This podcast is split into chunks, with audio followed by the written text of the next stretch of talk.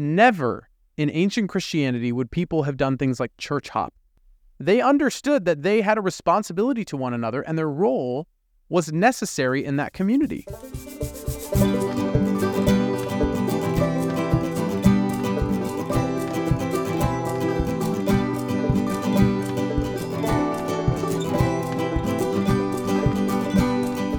I just got this uh, brand new sweater.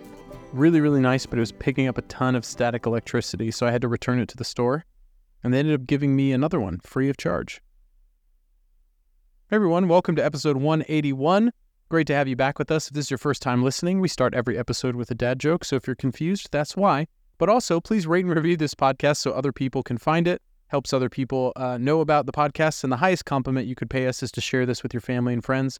You can do that on social media. We're on Instagram at Manna Food for Thought, all spelled out. You can find all of our social media uh, links, content, our blogs, our previous podcast episodes on our website, mannafoodforthought.com or mannafft.com. And while you're there, click on the subscribe button and you can get our weekly Psalm Reflection email sent to your inbox every Wednesday morning.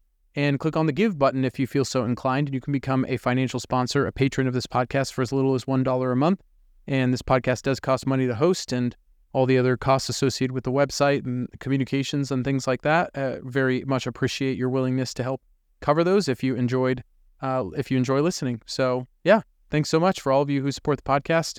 And let's get into our joy junk and Jesus. My joy this week, um, we got to see our best friends. Finally, it had been we did the math. It had been like two months since we saw each other, which was like so long. Um, so uh, Tony and Jenna, Jenna, my former co-host of this uh, podcast, her uh, third son turned one, her third child, Oliver turned one on uh, this past weekend. So we got to celebrate with them and a bunch of other people. Really wonderful. Got to see a lot of great people, and that was very joyful.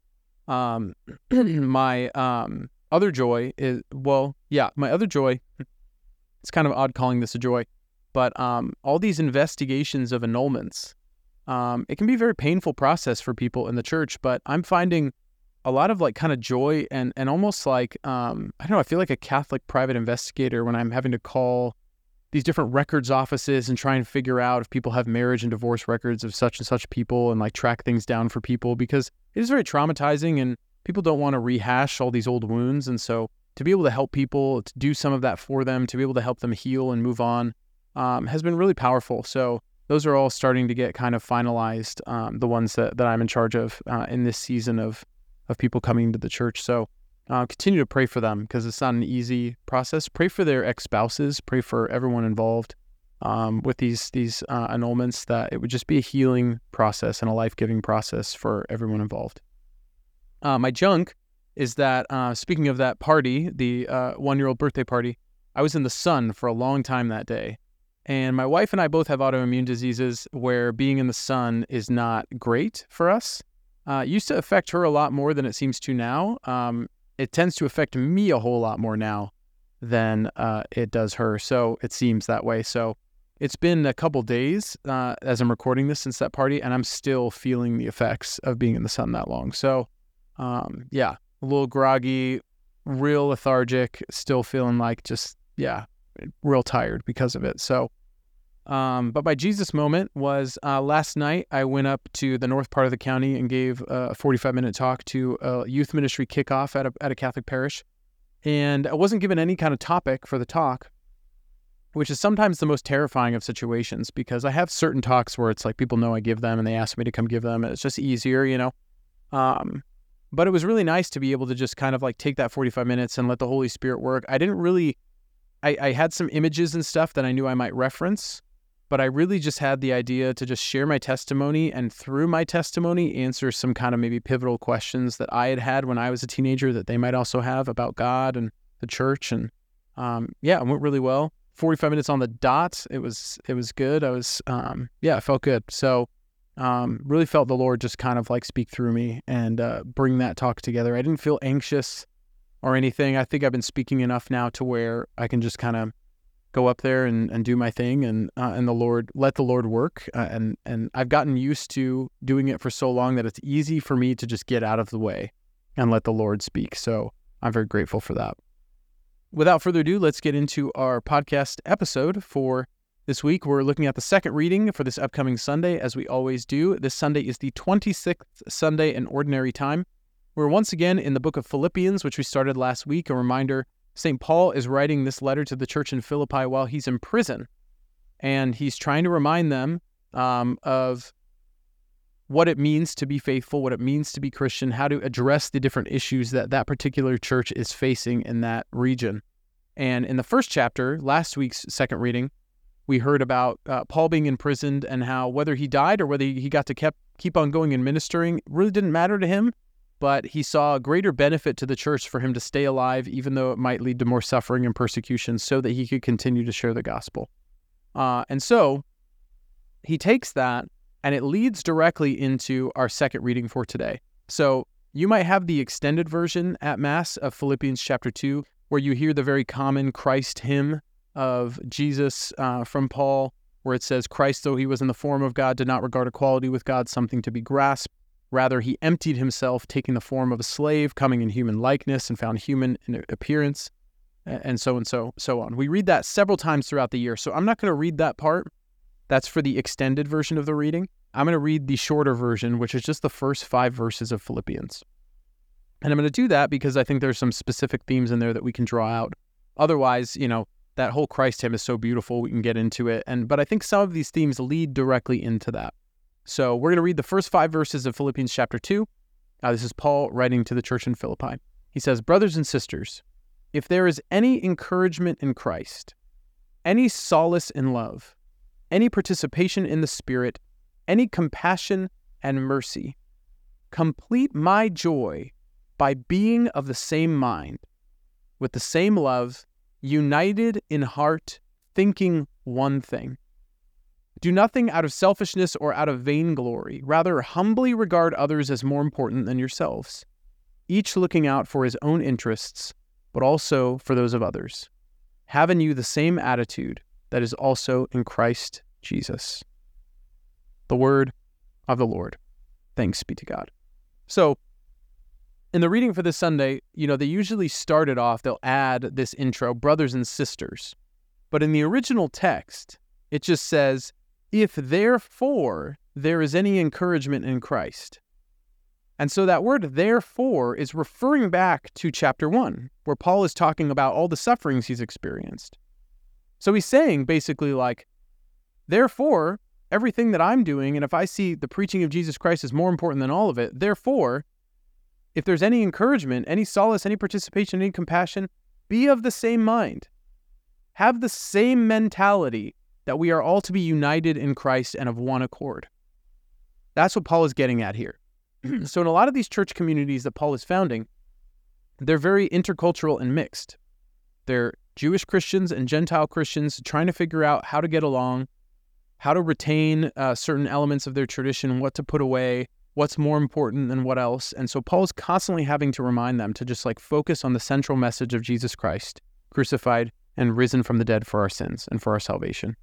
And so old ritual practices, old ritual laws, old cultural expressions of faith don't always need to be carried forward because they might overshadow or confuse the central message.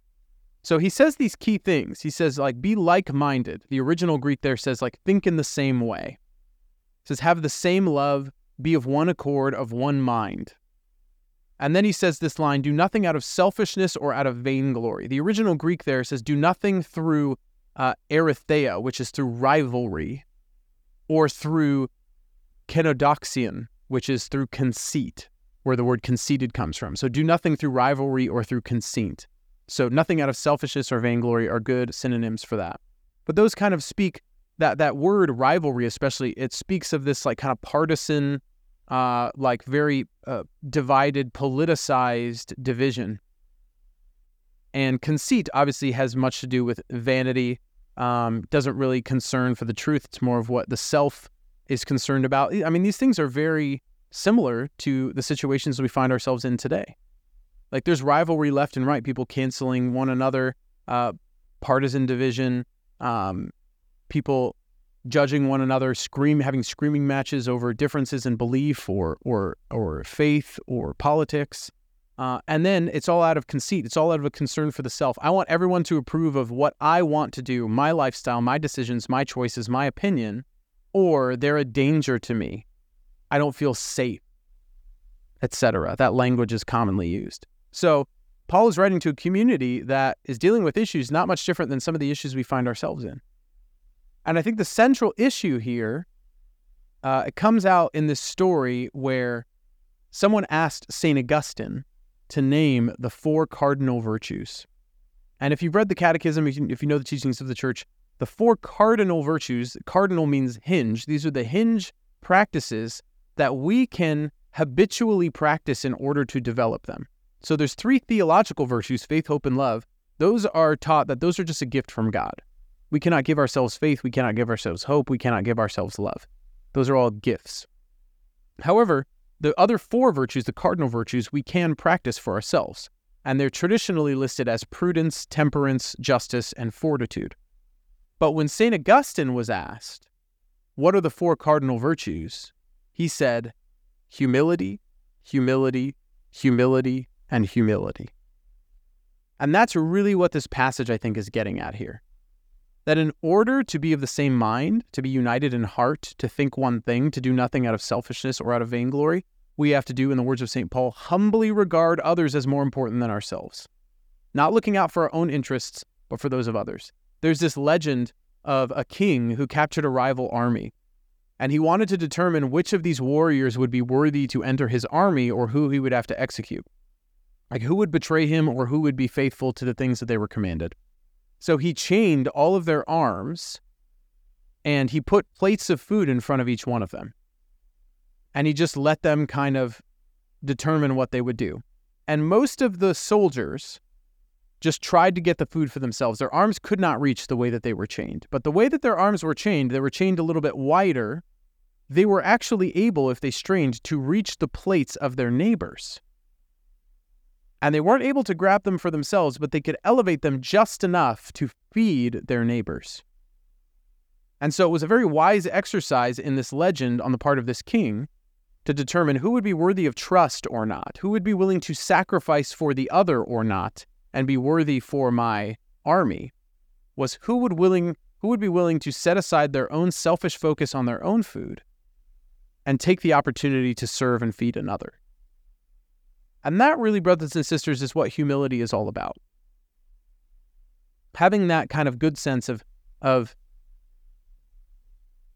I don't know, like, is this for me or is it for the Lord? To kind of have that sense of being able to like look at something and ask, is this for me or is it for the Lord? We can look at everything from a selfish point of view. Oh, this is for me or this affects me in a particular way. We always see it through a self lens. But if we can look at everything through the lens of the Lord and the lens of others, then that is a really good framework to have for anything that happens to us. So if good things happen to us, especially if good things happen to us, we can ask, is this for me or is this for the Lord? And oftentimes, there's always a way we can use this, direct this for the good of others and the good of the Lord to glorify Him. But also when something bad happens to us, Humility looks like instead of asking the question, why me? Just like if something good happens, we ask, is this for me? Instead of asking why me, we ask, what or who is this for? Who am I being called to offer this suffering for? What purpose will this suffering lead me to if I have trust that the Lord is up to something good, which He always is? That's what humility is. Humility isn't like this self deprecating virtue where we just don't think about ourselves. No, humility is being who God called us to be, not for our own sake or attention, but to serve Him and others in joy as we build the kingdom of God. So, humble people can still be very visible, can still be very well liked. People may even have an attraction to the virtue or the gifts that humble people display. But the difference is that humble people don't do it for themselves. They lean into the person God created them to be and they glorify God in the midst of all of it. That is what they do. Social media has created a new form of idolatry. I would call it like a paganism of the self, that we are all worshiping ourselves. We put pictures and images and videos of ourselves on a platform, literally a digital shrine for others to worship or blaspheme against, to like, comment, subscribe, to follow, just like we follow Jesus. Literally, those commands are do you want to worship? You want to interact with, have relationship with? Do you want to follow? We're creating a paganism of self through social media. Ancient cultures, they saw themselves as part of a society. It wasn't about the individual. We're so obsessed with the individual, what I want to do, what I how I want to live, the decisions I want to make, and everyone has to accommodate me, has to allow me to feel safe, to make whatever decision I want, to express myself however I want. And if anyone has a problem with that, then they're being violent against me. And that is not at all how our country was founded, how our founding documents were written, how our understanding of liberty was. That liberty still had this sense of our responsibility to society. When we talk about liberty today, most people what they mean is license. I want the license to do whatever I want to do. I want permission to do whatever I want to do. But liberty, liberty is the freedom to do that which is good and best for both you and society. And if something is good for you but not good for society, liberty says that we are not free to do it. That is what liberty is that it is collectivistic over individualistic. Now, I'm not trying to be like communist or like socialist, but collectivistic cultures are cultures that see themselves as part of the community. A lot of Asian cultures and Hispanic cultures and Eastern European cultures are this way. Some Eastern European cultures. More African cultures are this way, where they see themselves as part of the whole, and that everything that we do affects the whole, for better or for worse. It's not about the individual, but the individual has unique gifts, charisms, and abilities to contribute to the betterment of the whole society, the whole body of Christ. But the individual also has the way to detract from it.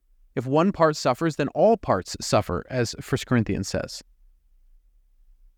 And so, humility is the recognition that sometimes we need to lay down our own opinions, our own ambition, our own personal preferences to find a common ground with someone else, to be united, to be of one mind, to pursue the same goals, the same end. Never in ancient Christianity would people have done things like church hop. They understood that they had a responsibility to one another and their role was necessary in that community. I talk about this all the time, but our canonical responsibility to belong to a parish, primarily the parish within whose boundaries we live because that parish is responsible for serving us and we're responsible for serving that parish. We always complain like, oh, such and such parish has gone downhill or they really don't have any good programs there. Well, it's because everyone is leaving their responsibility behind and going to other churches. They're not sticking around to fix the problem. It's all about our individual experience. I want to have the church experience I want to have. It's not about what is my role in this community. And so if you're showing up to church and the community is dead and you don't see anyone your age, guess what? your responsibility, instead of trying to find another church where you find community, is to approach that community and say, Here are my gifts. How can I help? I want to start this. I want to use my gifts to better this community. That is what the church was meant to be. That is how all ancient cultures were. That is something we've lost sight of in our Western American point of view. And we need to regain that understanding of what it means to be church, what it means to help one another, what it means to see a need and then go fill it instead of see a need and complain and criticize and write letters to the pastor or gossip with our friends about it instead of being part of the solution. Every single person that is within the boundary lines of your parish has gifts that that parish needs, has a presence that that parish needs. And the reason why people leave the church, why churches are dwindling, or where some churches struggle to have programs that are beneficial for people is because people aren't using their gifts. They're relying on the same small group of people to do all of the work. And that's never going to be a model of sustainability in a church community. It will never last. Every person's gifts are necessary their time, their talent, their money, in order for that church to reach its full potential and to evangelize everyone within its boundaries. Every single person who is of faith needs to show up and contribute so that when new people are brought in, they are also invited to show up and contribute. And that cycle continues until the church is serving every single soul within its boundary. That is the goal. You play a role in that. You play a role in the body of Christ, but we get in the way of that role when we're not like minded with our brothers and sisters, when we don't stay united in heart, when we don't seek to think the same thing or find a common ground, when we do things out of selfishness or out of vainglory. Brothers and sisters, humility is about being who God called you to be, not for your own sake or for your own attention, but to serve Him and others in joy so that we can build the kingdom of God. You have a unique role to play in that. You have unique gifts that are needed. Your presence is needed. This is why we can't have just a private relationship with God on our own in our houses. We belong in community. It is impossible to have faith without community. It says that in the Catechism, paragraph 166. Faith is not an isolated act. No one can live alone just as no one can have faith alone. And so when good things happen to you, to be able to ask, how is this for the Lord and for others? To set aside our own selfish pursuits. If something bad happens to you, to not say, woe is me and focus on the self, but to focus on how can I offer this for others? What is this preparing for? Before, how can I use this as a preparation to be a better gift to others, to glorify God in the midst of my suffering, to show others how to endure suffering, just as Christ showed us, to be that example?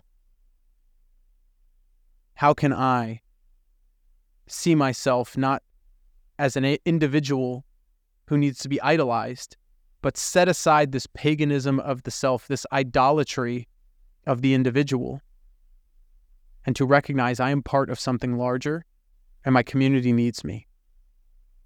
You have a part to play no matter how old, young, able, disabled, experienced, knowledgeable, or completely ignorant. No matter how many gifts you think that you have, or if you feel you only have one, you have one. I guarantee you. And the church needs it. The church needs you.